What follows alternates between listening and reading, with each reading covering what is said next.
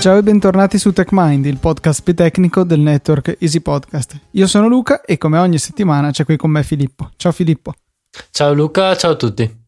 Questa settimana abbiamo avuto nuove notizie di vulnerabilità allarmanti, oserei dire, e in particolare sotto attacco abbiamo avuto, oh, come ormai è successo in maniera preoccupantemente frequente nell'ultimo periodo, il protocollo SSL TLS, insomma quel gruppo di eh, protocolli che utilizziamo per proteggere principalmente le nostre comunicazioni eh, verso siti web, il classico HTTPS che vediamo eh, all'inizio del nostro indirizzo e che raccomandiamo sempre di controllare che sia presente prima di fare l'accesso su siti sensibili, la banca o insomma qualunque forma di login che abbia una minima importanza. Sì, perché praticamente quando vediamo uh, questa, che questa misura di sicurezza è attiva significa che le comunicazioni tra noi, quindi tra il nostro browser e il servizio con cui ci stiamo interfacciando può essere uh, il sito di online banking piuttosto che un social network o qualsiasi altra cosa, significa che le informazioni comunque sono protette e che nessuna persona eh, mettendosi in mezzo al, allo scambio di comunicazione tra noi e il servizio è in grado di eh, ottenere informazioni utili dai pacchetti che circolano sulla rete. Perché eh, prima di iniziare a parlare con il servizio noi, eh, e, noi e il, il servizio appunto eh, abbiamo mh, contrattato, per iniziare a usare termini che vengono veramente usati all'interno del protocollo, abbiamo contrattato una forma di sicurezza e un, uh, un, sistema che ci permette di cifrare le informazioni ma anche di leggerle a vicenda. In questo modo andiamo sia a proteggere la comunicazione e insomma i nostri dati in transito, ma ci assicuriamo, e forse è altrettanto importante, che il sito a cui ci stiamo connettendo è veramente chi dice di essere, perché magari potremmo stare inviando in maniera totalmente sicura, protetta e criptata il nostro nome utente e password a un simpaticissimo cracker di qualche strano paese sotto qualche strana dittatura, oppure sotto, se siamo a casa di Filippo, insomma, potrebbe lui stesso cercare di rubare i nostri dati per l'home banking per prosciugarci il conto. Sì, che in realtà è quello che più o meno fa Luca con la sua rete di casa, come ricorderete eh, che ha spiegato nelle scorse due puntate. Però passando oltre questo, questo piccolo dettaglio, tornando a parlare della vulnerabilità, anzi tornando a parlare della sequenza di vulnerabilità, perché quest'anno, o meglio questi ultimi nove mesi, otto mesi, quello che è, insomma, penso che verranno ricordati per un bel po' come un periodo che ha portato alla luce un numero di vulnerabilità eh, veramente consistenti, più che altro vulnerabilità tutte eh, critiche e che hanno avuto una grande risonanza anche eh, sui media. Eh, partiamo, se non sbaglio, la prima è stata mh, propria del, di Apple, quindi il go to fail, che ne abbiamo parlato eh, che coinvolgeva comunque sempre anche la comunicazione sicura attraverso le reti.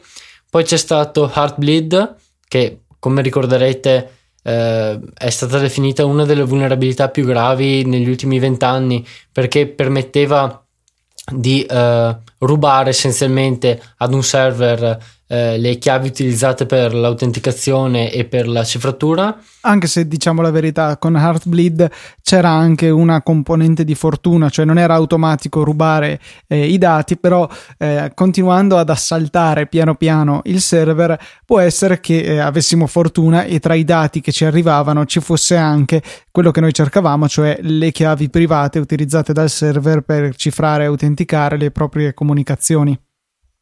Sì, appunto, quindi eh, si era in grado di, mh, mm, eh, facendo un breve riassunto di quella vulnerabilità, si era in grado di eh, mandare una richiesta e ottenere più dati di quelli che, che, in realtà il server avrebbe dovuto inviare, quindi andando a licare eh, parte della memoria stessa del server. Eh, poi c'è stato mh, mm, qualche settimana fa, due, due, tre settimane fa, ecco, eh, Shell Shock, di cui abbiamo parlato abbondantemente eh, nella penultima puntata. Eh, e poi eh, questa settimana eh, c'è, stata, mh, mm, c'è stata la pubblicazione di questa nuova vulnerabilità che è stata denominata Poodle. Poodle, vabbè, significa barboncino, ma in realtà è un acronimo che sta per Padding Oracle on Downloaded Legacy Encryption. Eh, capirete meglio il significato di questo acronimo dopo che avremo spiegato come funziona la vulnerabilità e come è possibile sfruttarla. Un po' di ehm, background di questa vulnerabilità, o meglio, un po' di notizie antecedenti questa, questa vulnerabilità sono che in realtà eh, già da eh, lunedì scorso, quindi eh, da più di una settimana prima che la vulnerabilità venisse rilasciata, eh, giravano voci sul fatto che eh, a breve, quindi eh, che è successo poi questa settimana, sarebbe stata rilasciata una, una, una disclosure, quindi una serie di dettagli su una vulnerabilità critica di SSL V3. Eh, all'inizio le prime reazioni sono state eh, quelle di mm, gente che evidentemente pensava fosse un'esagerazione definire questa vulnerabilità critica, eh, ma che sono state eh, queste persone prontamente smentite da eh, ricercatori di Google, proprio perché hanno detto in realtà eh, il numero di server che utilizza SSLv3 direttamente e anche come metodo di fallback, quindi metodo di, mm, di recupero, non saprei bene come definirlo, è molto elevato. Eh, man mano che ci si avvicinava al rilascio di questa vulnerabilità, eh, le persone a conoscenza dei fatti, quindi mh, mm, le persone che erano state interrogate per uh, capire meglio questa vulnerabilità e capire meglio um, come si sarebbe potuto rimediare, uh, si sono lasciate sfuggire dei dettagli. Addirittura la notte prima uh, che la vulnerabilità venisse rilasciata, alcune persone su Twitter che erano a conoscenza dei dettagli, appunto, si sono lasciate sfuggire informazioni importanti e quindi eh, tutte, tutto il sistema, tutto il gruppo di persone che aveva la responsabilità di pubblicare dettagli su questa vulnerabilità ha dovuto eh, anticipare un po', un po', il rilascio per dare eh, tempo, eh, anzi per ehm, non dare tempo a, a persone con fini malevoli di sfruttarla senza che Mm, le persone che potessero essere colpite, quindi eh, system administrators o comunque eh, chiunque gestisca servizi che potrebbero essere stati affetti da questa vulnerabilità, eh, potesse correre ai ripari, ecco.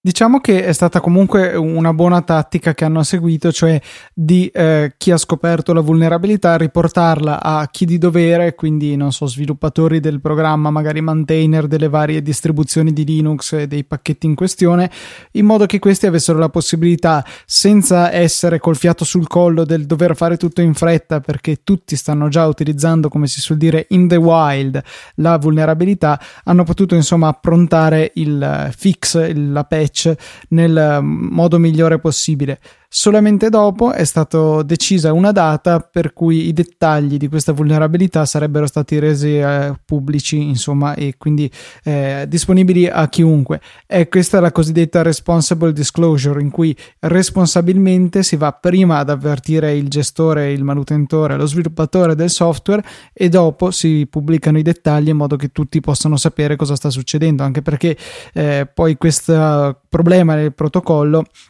eh, riguarda eh, anche implementazioni open source che poi comunque avrebbero evidenziato con i cambiamenti dei sorgenti qual era il problema in questione. Sì, appunto, quindi eh, il piano era eh, di questa responsible disclosure, disclosure, È andato a buon fine, ma non al 100%. Questo è quello che mh, mm, cercavo di, di spiegare. Ecco perché, appunto, alcune persone su Twitter principalmente si sono messe a parlare della vulnerabilità ore prima che venisse rilasciata, però vabbè, sono eh, dettagli. Eh, cosa, in cosa consiste questa vulnerabilità? Eh, beh, pr- ehm, abbiamo detto per cosa eh, sta l'acronimo con cui è stata nominata Padding Oracle on Downloaded Legacy Encryption. Praticamente quello che eh, questa vulnerabilità consente di fare è di eh, indovinare, quindi venire a conoscenza di ehm, dati eh, che dov- dovrebbero essere cifrati eh, attraverso un numero ehm, teoricamente eh, basso, anzi molto basso, di eh, tentativi. Eh, infatti, per dare una spiegazione brevissima a questa vulnerabilità, si può dire eh, per tentare di eh, indovinare il, i dati che eh, io e il servizio stiamo scambiando, Luca potrebbe fare 256 tentativi e ad ogni tentativo individuare un, indovinare un byte. per indovinare Mm, n byte, basterebbe fare n per 256 tentativi nel caso peggiore. Eh, in media, ovviamente, molti meno. La metà in media. Esatto, ecco. Eh, sì, avevo, in, avevo, un'idea di dire la metà, ma poi eh, eh, mi è venuto anche un piccolo dubbio, allora ho detto molti meno, perché così non rischiavo di mm, dire eh, blasfemie matematiche, ecco. Ecco, di finire sulla pubblica gogna. Eh, no, dovrebbe ecco. essere metà, sono quasi certo, però magari ecco, non, non, prendetelo come oro colato. Sì, nel peggiore dei casi ci finirai te sulla pubblica gogna, quindi non è più, non penso sia più uh, un problema, ecco. Eh, per spiegare un po' in maniera più tecnica questa vulnerabilità, eh, è necessario introdurre un po' uh, dove è stata trovata questa vulnerabilità, o meglio, eh, in che componenti software questa vulnerabilità è stata scoperta. Eh, in realtà non è stata scoperta, mi smentisco subito, sono un fenomeno, eh, in un componente software specifico, ma in un protocollo. Un protocollo che, eh, anzi, una versione di un protocollo che ha ben 18 anni, se non erro, se non erro giusto Luca? Sì, risale al 1996 l'introduzione di SSL V3, quindi un pezzo di tecnologia criptografica di cui ci saremmo dovuti liberare molti anni fa. E invece perché non ce ne siamo liberati? Perché eh, man, man, man mano che si è andati avanti con lo sviluppo di questi protocolli eh, criptografici di comunicazione sicura, si è passati da SSL eh, a eh, TLS, ovvero Transport Layer Security. Eh, TLS ha avuto diverse versioni, eh, siamo arrivati alla 1.2 eh, e è in progettazione, quindi non è ancora stata approvata al 100% eh, la versione 1.3, ma comunque TLS, se non sbaglio, è stato pubblicato più di 8 anni fa. quindi ehm, e, e questo è per far capire quanto datato è SSL V3, perché eh, nonostante il numero di versione eh, è comunque molto più vecchio di TLS, perché TLS è semplicemente un successore di SSL. È interessante il fatto che SSL era stato uh, sviluppato internamente a Netscape, il produttore del famoso browser che um, era un contendente principale di Internet Explorer uh, anni e anni fa. E, ehm, le prime versioni, la 1, eh, non, non, credo che si sappia nemmeno quando era stata eh, rilasciata, anzi non è mai stata rilasciata al pubblico, mentre invece la 2 è uscita nel febbraio 95, ma ci si è rapidamente resi conto che aveva dei seri problemi e di fatto un anno dopo si è passati alla versione 3 di SSL e è quella che ci portiamo ancora a spasso quindi di fatto anche se si chiama versione 3 potremmo considerarla la prima vera versione di SSL che è stata comunemente utilizzata su internet. Sì e, e appunto eh, è, è, stata la prima versione praticamente diffusa che, che si è diffusa su internet e purtroppo a causa dei mantenimenti di retrocompatibilità eh, e a causa eh, de, di alcuni errori che si possono verificare nella comunicazione co, con alcuni server HTTPS, il supporto a questa versione del protocollo è sempre stato mantenuto all'interno dei vari sistemi mm, e tra l'altro, anzi, eh, prima di tutto anche nei browser. Questo perché eh, praticamente durante l'avvio della comunicazione sicura è possibile che eh, alcuni server HTTPS, quindi che mh, dicono nel nostro browser sì, offriamo questa connessione sicura, abbiano uh, dei bug. E quindi è possibile che il browser uh, o la gente che si sta connettendo uh, ritenti la, l'inizio di comunicazione sicura utilizzando il protocollo più vecchio, ovvero SSL v3. purtroppo però qual è il, um, la parte importante? È che in realtà un... Um, un hacker, o meglio, chi vuole attaccare eh, una persona, un servizio utilizzando questa vulnerabilità, può causare eh, un fallimento della connessione che porta eh, il browser ad utilizzare un protocollo più vecchio. E questo è possibile attraverso JavaScript e è relativamente facile da fare.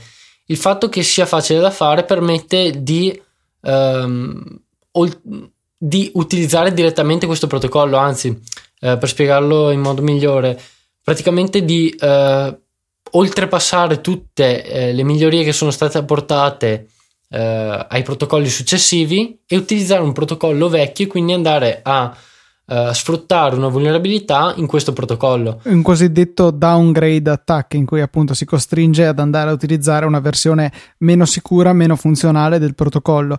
E leggevo che eh, questo si può anche indurre con ehm, eh, reti particolarmente scadenti che perdano un sacco di pacchetti oltre la quantità che TCP stesso, il protocollo di trasmissione, riesce a gestire ritrasmettendo appunto quello che va perso. Quindi questo può essere un altro vettore per indurre eh, il passaggio alla vecchia versione di SSL V3 che eh, appunto è affetta da questa vulnerabilità. Sì, appunto, quindi eh, ci sono vari modi di eh, forzare questo downgrade, quindi di forzare mh, mm, il browser a utilizzare questo, questo, vecchio protocollo e una volta che eh, la comunicazione è stata avviata utilizzando eh, questo vecchio protocollo, l'attaccante è in grado di eh, indovinare eh, dei byte del, del contenuto che stiamo trasferendo attraverso una serie di, richieste, di richieste. Request. Appunto, request, sì. eh, attraverso una serie di richieste. Um, questo perché è possibile?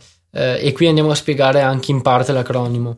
Perché eh, il layout dei dati, de- dei pacchetti dati che vengono trasferiti, permette eh, di eh, conoscere a partire dall'ultimo byte n byte con il numero di richiesta che abbiamo spiegato prima, cioè eh, la possibilità di indovinare un byte del contenuto che viene mm, inviato eh, ogni 256 richieste nel caso peggiore.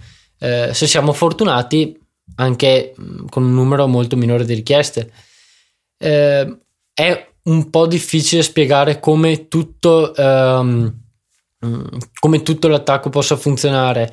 Eh, è un problema in realtà eh, di, mm, di, concetto anche, come veniva spiegato da uno dei ricercatori di Google, eh, non appartenente a Project Zero, ma mh, mm, comunque nel, nel, team sicurezza di Google.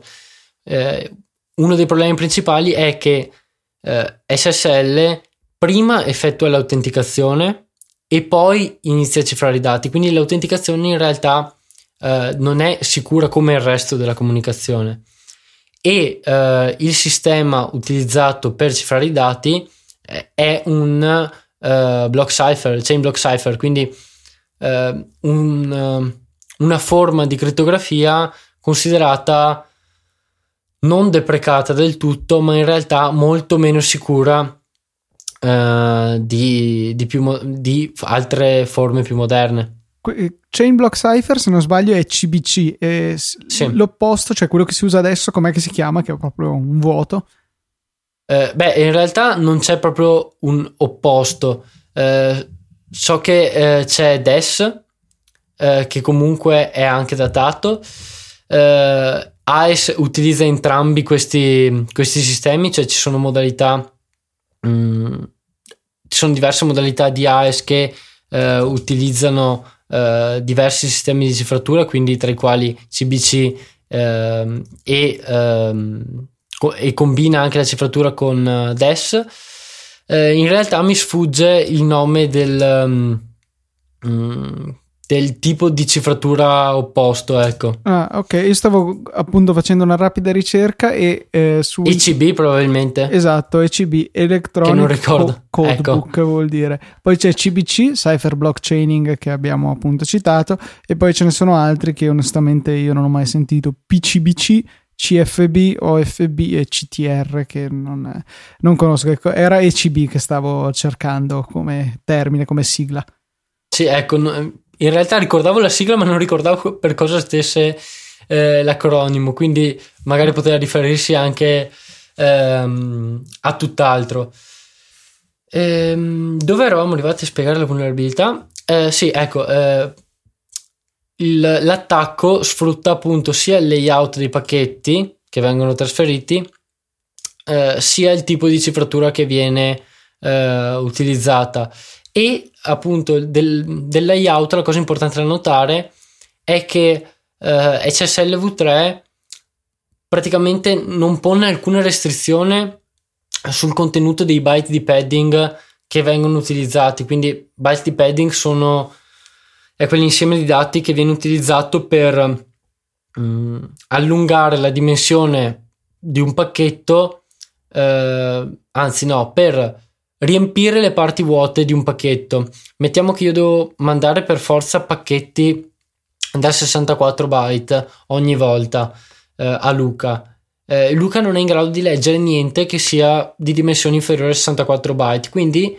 se io devo mandargliene, cioè se il contenuto che io devo mandargliene è in realtà di eh, 48 byte, dovrò aggiungere 64 eh, meno 48 16 eh, byte di um, padding, quindi di dati eh, per arrivare alla lunghezza desiderata. Semplicemente quindi dati che non hanno importanza per il significato, ma servono a raggiungere la lunghezza richiesta. Esatto. Eh, appunto SSL v3 non eh, specifica il contenuto che questi byte devono avere, mentre TLS lo fa. Quindi, eh, proprio per come funziona l'attacco, eh, lo stesso tipo di attacco applicato a TLS, anziché una possibilità su 256 di indovinare un byte del, della richiesta, ne avrebbe eh, una su 2 alla 64 o una su 2 alla 128, a seconda del tipo di cifratura eh, che si sta utilizzando, proprio perché questo è il numero di possibilità eh, che eh, duplicando uno dei blocchi precedenti eh, si abbia un blocco di padding valido senza conoscere tutto il, il, contenuto in plain text. Ma una volta che si conosce tutto il contenuto in plain text in realtà è inutile l'attacco perché mm, lo scopo dell'attacco è conoscere il contenuto in plain text.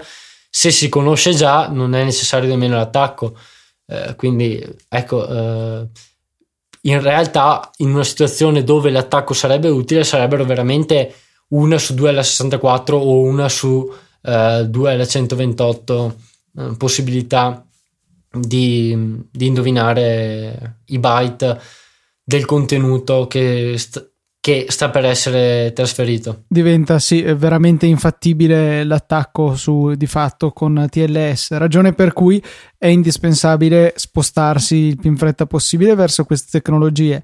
Um, e al momento eh, non c'è modo di eh, risolvere questo bug eh, con un aggiornamento delle varie librerie perché il problema è nel protocollo stesso. Quindi se si cambiasse come funziona poi comunque i client rischierebbero di non essere compatibili.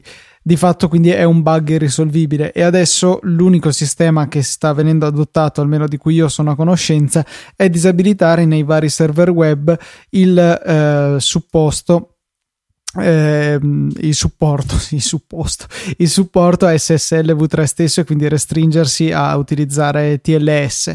Il, um, eh, personalmente l'ho fatto sul server di Easy Podcast per quanto SSL è utilizzato solamente per l'amministrazione, per cui di fatto non tocca a nessuno di voi. E um, L'unico problema, se vogliamo, per siti eh, in cui usino SSL più diffusamente anche per il lato a contatto con gli utenti, è che ehm, esistono alcuni vecchi ehm, browser, alcuni vecchi sistemi operativi che non hanno il supporto per TLS. Di fatto, oggi come oggi, questi browser, questi sistemi operativi sono Internet Explorer 6 su Windows XP, però eh, mi sento di poter dire che chi sta usando Internet Explorer 6 su Windows XP si merita di non vedere niente di internet, anche perché eh, è veramente difficile sviluppare qualunque sito che abbia non dico una grande complessità, ma sia un sito, per come lo intendiamo oggi, e che possa essere renderizzato da Internet Explorer 6. Non, non supporta niente Internet Explorer 6. Aveva, era quel periodo buio in cui Microsoft eh, se la prendeva in maniera molto liberale nell'interpretazione degli standard eh, web e anche il fatto che banalmente non supportavano le immagini PNG trasparenti di cui si fa largo uso nel web. Insomma, eh, una piattaforma totalmente ehm, datata e che non, non vale più la pena di supportare il costo dal punto di vista della sicurezza è eccessivo e non è giusto che lo paghi anche chi ha un client più aggiornato, anche perché se qualcuno ha un computer vecchio che insomma è costretto a usare Windows XP può benissimo scaricarsi Chrome o Firefox e avere il supporto a TLS, per cui non c'è nessunissima ragione per stare ancora utilizzando adesso Internet Explorer 6 su uh, Windows XP. Cioè forse può essere che l'home page di Google, quella dove c'è solo il logo e il campo di ricerca funzioni su Internet Explorer 6. Tutto il resto è difficile, insomma. In realtà penso che i, i doodle, le immagini giornaliere, non so come si chiamano. Ah, no, quindi sicuramente. Magari. Quelli di sicuro non funzionano. Può essere che Google addirittura vada dinamicamente a sostituirli semplicemente con una immagine statica che sostituisce il doodle. Può essere, può essere anche quello. Eh, eh sì, eh, se non sbaglio, quando c'era ai tempi di Internet Explorer 6 eh, c'era già Chrome o doveva ancora. No, Chrome esistere? sicuramente no. E cre- forse Firefox stava comparendo le versioni 0.8, mi pare che sia la prima su cui ho messo le mani di Firefox. Adesso magari faccio una ricerchina mentre tu procedi da solo in questa puntata. Sì, altro, eh, volevo aggiungere solo, solo una cosa, praticamente un altro modo di rimediare a questa vulnerabilità è stato proposto da chi ha gestito questa vulnerabilità eh, e se non l'avete già capito o indovinato sono stati sì ancora una volta i ricercatori di Google eh, e questo metodo eh, è denominato TLS fallback, eh, fallback SCSV eh, cosa, eh, in cosa consiste questo meccanismo? Beh, il concetto è semplice, l'implementazione no, per niente. praticamente impedisce il downgrade a protocolli eh, precedenti nel caso di fallimenti della connessione. Quindi non è solo un, um, una patch, un sistema per porre rimedio a Poodle, quindi a questa vulnerabilità, ma è anche un sistema future proof, quindi eh, orientato anche a, um, agli sviluppi futuri, ecco, che non permetta di fare il downgrade, ad esempio, da TLS 1.2 a TLS 1.1 o a 1.0 perché può essere che nel futuro eh, tro- magari tra 5 anni si trovi una vulnerabilità in TLS 1.0 e tra 5 anni staremo utilizzando TLS 1.3 o superiori eh, e se non ci fosse questo meccanismo eh, o se non venissero rivoluzionati i protocolli di cifratura ecco eh, si potrebbe fare un downgrade al protocollo precedente, quindi TLS 1.0, sfruttare una vulnerabilità lì e mettere in pericolo il contenuto eh, che gli utenti trasferiscono attraverso la rete. Ecco. Comunque stavo guardando e la prima versione, di, cioè di Internet Explorer 6, è contemporanea al rilascio di XP, quindi 27 agosto 2001. Stiamo parlando di un browser che ha quindi cosa 13 anni abbondanti, decisamente non va più utilizzato.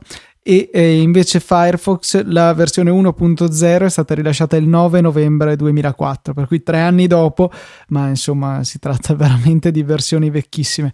È interessante il fatto che e fino alla versione 1.5 avevo visto prima, sì, eh, di Firefox eh, è supportato anche su Windows 95, quindi anche su Windows 95 c'è modo di utilizzare eh, TLS, basta semplicemente utilizzare Firefox. Quindi non c'è nessuna scusa per utilizzare Internet Explorer eh, su nessun sistema esistente al mondo praticamente. O quasi insomma. Eh, se invece state t- ancora utilizzando macOS 10 10.0 o 10.1 mi spiace Firefox vi ha supportati fino alla versione 1.0.8 poi basta vabbè eh, non è un problema. Eh, chiudiamo questa puntata facendo menzione di un'altra vulnerabilità eh, che è stata rilasciata questa settimana preannunciata anche questa la settimana scorsa da una persona che conosciamo abbastanza, eh, ovvero Stefan Esser, famoso con il nickname di Ionic su Twitter. Eh, e eh, beh, intanto spieghiamo che Stefan Esser eh, lavora in una compagnia di ricerca di sicurezza informatica con altre persone. Non ho ancora capito se uh, Section 9 quindi il nome della sua compagnia è di sua proprietà o se sia solamente un ricercatore, comunque non è importante. Insomma, uno dei suoi colleghi eh, ha eh, trovato una vulnerabilità su un, um, un, sistema che viene utilizzato in un sacco di siti eh, in tutto il mondo. Stiamo parlando di Drupal. Ora ammetto tutta la mia ignoranza dicendo che eh, conoscevo Drupal solamente di nome, o meglio, l'avevo sentito nominare un paio di volte, ma non mi ero mai informato su cosa facesse. Drupal è un CMS, quindi un Content Management System, eh, e eh, ho scoperto che è il secondo più diffuso al mondo dopo WordPress, quindi eh, in realtà è utilizzato da un grandissimo numero di siti.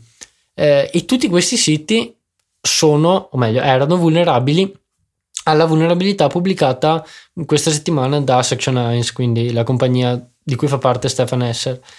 Eh, cosa permette di fare questa vulnerabilità? Beh, intanto diciamo che eh, affligge eh, la versione 7 di Drupal eh, e è una vulner- vulnerabilità molto grave perché permette di um, effettuare delle query e dei comandi SQL, quindi stiamo parlando di SQL injection, con una sola richiesta HTTP. Eh, non c'è bisogno di particolari formati eh, o di situazioni eh, fortunate, eh, ma ci basta, ma non ci basta, ma a un, hacker basta semplicemente una richiesta HTTP, HTTP ben preparata. Eh, non stiamo a spiegare come funziona tutta la vulnerabilità, anche perché mh, non è ancora stato rilasciato un proof of concept eh, dato che Drupal ha richiesto a Section 9 di non rilasciare nulla eh, riutilizzabile troppo facilmente in maniera pubblica, eh, però comunque mm, menzioniamo questa vulnerabilità perché è una, una vulnerabilità critica eh, che magari non è stata pubblicizzata tanto quanto mm, Poodle eh, però che comunque affligge un gran numero di, di, siti, un gran numero di persone. Non ho sotto mano un numero di siti che utilizzano Drupal 7, però penso sia molto elevato, ecco, perché se è il secondo CMS per diffusione nel mondo, eh, di sicuro qualche milione di siti eh, lo utilizza. Sì, eh, forse è stato pubblicizzato meno perché magari si pensa che eh, essendo una cosa, cioè una vulnerabilità del CMS, non sia pericoloso per gli utenti finali, mentre invece eh, lo è un, una vulnerabilità in un protocollo SSL che eh, va direttamente a proteggere i nostri dati. Però di fatto c'è il problema che ehm, una vulnerabilità in un content management system può eh, rappresentare un grosso problema anche per noi perché banalmente i nostri dati potrebbero essere messi a rischio, ma è poi anche più, eh, più allarmante se il sito non è particolarmente importante in termini di dati che noi ci mettiamo, è il fatto che comunque questo possa essere utilizzato come vettore per cercare di scaricare malware sul nostro computer, per cui in generale anche se l'attacco non è direttamente effettuato a noi, lo è indirettamente con del magari JavaScript malformato, malevolo, insomma tutte queste cose che possono ehm, contribuire a sviluppare un attacco che alla fine vada a colpire anche gli utenti stessi. Sì, ecco, quindi comunque è una vulnerabilità molto importante.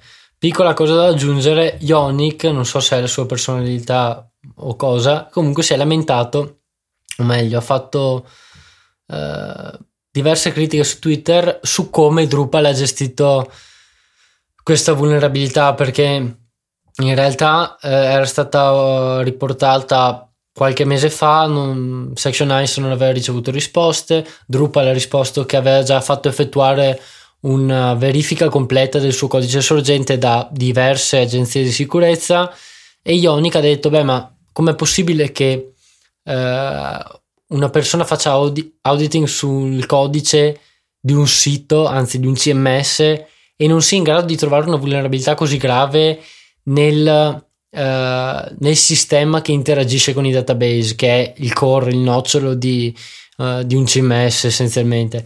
Ecco, piccoli dettagli che, che, si vanno ad aggiungere alla disclosure, alla pubblicazione di, di questa vulnerabilità. Vi ho aggiunto... Abbiamo detto tutto? Sì, eh, volevo solo comunicare che ho aggiunto un paio di link piuttosto succosi e interessanti nelle note di questa puntata che trovate su techmindpodcast.it slash 74. In particolare vi ho linkato riguardo a Poodle un, eh, una domanda che è stata fatta su Ask Ubuntu che è credo che sia una, uno stack overflow o qualcosa del genere rimarchiato per Ubuntu dove viene mostrato cosa si può fare sia dal punto di vista dell'utente che dell'amministratore di rete per cercare di liberarsi di SSL V3 e quindi eh, mettersi al sicuro da questa vulnerabilità. Spiega come disabilitarne il supporto sui vari server web e anche nei vari browser per cui ciascun utente può autonomamente andare a impedire al proprio browser di utilizzare questo tipo di connessione che non possiamo più assolutamente ritenere sicura vi ho messo poi un link a Wikipedia molto interessante che mostra eh, una timeline dell'evoluzione e della disponibilità dei vari browser web eh, che è molto affascinante. Visto le versioni preliminari di Firefox eh, erano poco posteriori appunto a Internet Explorer 6, interessante anche quello, e poi eh, un link per scaricare Internet Explorer 6 Service Pack 1 per eh, Windows XP. Ecco, quindi Luca vi ha fatto anche una carrellata di tutti i link che potrete trovare nelle note. Eh, niente, penso che abbiamo concluso con questa puntata. Speriamo di non dover parlare di altre vulnerabilità la prossima settimana, ecco, perché se andiamo avanti così eh, è grave. Certamente. Niente, se avete domande, il, tweet, il Twitter è sempre quello, at TechMindPodcast, oppure la mail info chioccio, sì, info chioccio podcast, scusate, techmind chiocciolaeasypodcast.it. Un saluto e alla prossima settimana.